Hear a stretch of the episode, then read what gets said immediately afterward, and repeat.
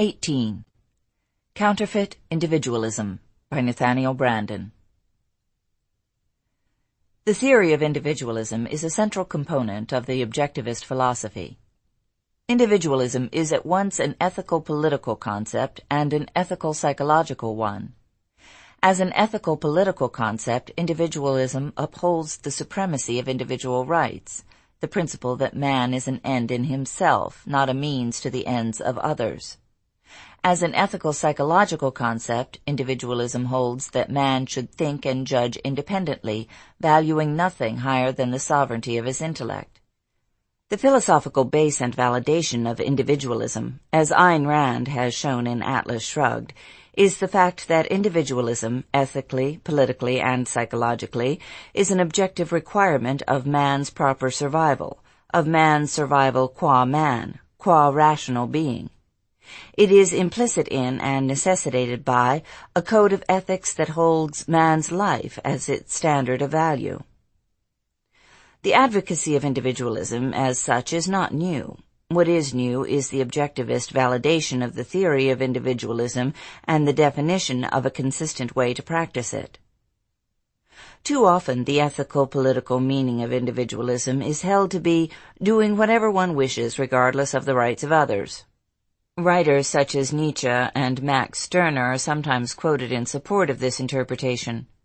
Altruists and collectivists have an obvious vested interest in persuading men that such is the meaning of individualism, that the man who refuses to be sacrificed intends to sacrifice others.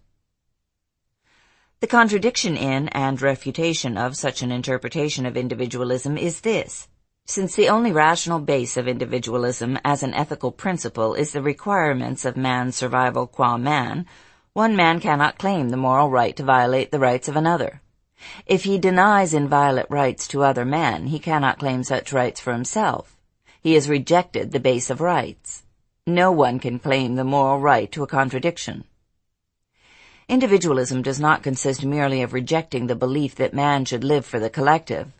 A man who seeks escape from the responsibility of supporting his life by his own thought and effort, and wishes to strive by conquering, ruling, and exploiting others, is not an individualist.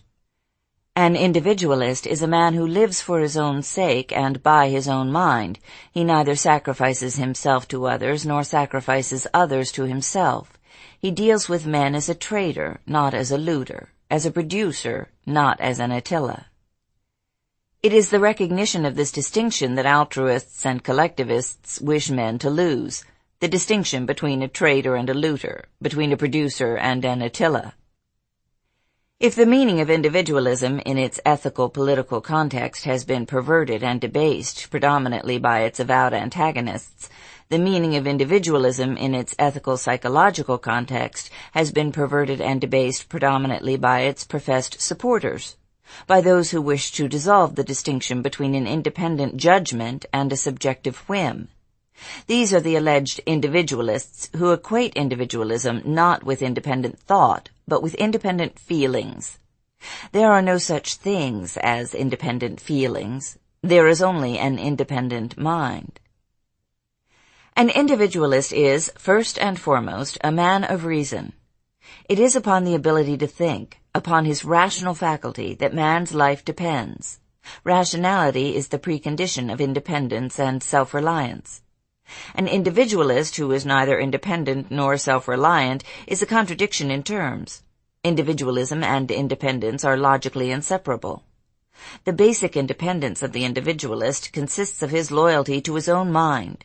It is his perception of the facts of reality, his understanding, his judgment that he refuses to sacrifice to the unproved assertions of others. That is the meaning of intellectual independence, and that is the essence of an individualist. He is dispassionately and intransigently fact-centered. Man needs knowledge in order to survive, and only reason can achieve it. Men who reject the responsibility of thought and reason can exist only as parasites on the thinking of others. And a parasite is not an individualist. The irrationalist, the whim worshipper who regards knowledge and objectivity as restrictions on his freedom, the range of the moment hedonist who acts on his private feelings, is not an individualist. The independence that an irrationalist seeks is independence from reality, like Dostoevsky's underground man who cries, what do I care for the laws of nature and arithmetic when for some reason I dislike those laws and the fact that twice two makes four? To the irrationalist, existence is merely a clash between his whims and the whims of others. The concept of an objective reality has no reality to him. Rebelliousness or unconventionality as such do not constitute proof of individualism. Just as individualism does not consist merely of rejecting collectivism, so it does not consist merely of the absence of conformity. A conformist is a man who declares, it's true because others believe it, but an individualist is not a man who declares, it's true because I believe it. An individualist declares, I believe it because I see in reason that it's true. There is an incident in the Fountainhead that is worth recalling in this connection. In the chapter on the life and career of collectivist Ellsworth Toohey, Ayn Rand describes the various groups of writers and artists that Toohey organized. There was, quote, a woman who never used capitals in her books, and a man who never used commas, and another who wrote poems that neither rhymed nor scanned. There was a boy who used no canvas, but did something with bird cages and metronomes. A few friends pointed out to Ellsworth Toohey that he seemed guilty of inconsistency. He was so deeply opposed to individualism, they said, and here were all these writers and artists of his, and every one of them was a rabid individualist. Do you really think so? said Toohey, smiling blandly. Close quotes. Footnote. Ayn Rand, The Fountainhead, Indianapolis and New York, The Bobbs-Merrill Company, 1943. New York, New American Library, 1952. End of footnote.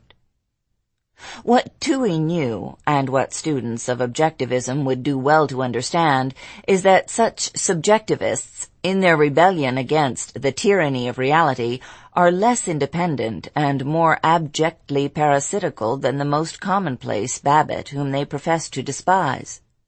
They originate or create nothing.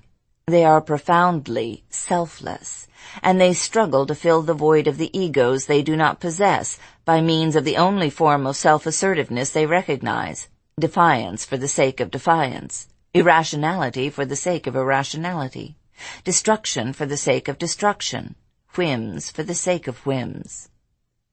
A psychotic is scarcely likely to be accused of conformity, but neither a psychotic nor a subjectivist is an exponent of individualism. Observe the common denominator in the attempts to corrupt the meaning of individualism as an ethical political concept and as an ethical psychological concept. The attempt to divorce individualism from reason. But it is only in the context of reason and man's needs as a rational being that the principle of individualism can be justified. Torn out of this context, any advocacy of individualism becomes as arbitrary and irrational as the advocacy of collectivism. This is the basis of objectivism's total opposition to any alleged individualists who attempt to equate individualism with subjectivism. And this is the basis of objectivism's total repudiation of any self-styled objectivists who permit themselves to believe that any compromise, meeting ground, or rapprochement is possible between objectivism and that counterfeit individualism which consists of declaring, it's right because I feel it or it's good because I want it, or it's true because I believe it.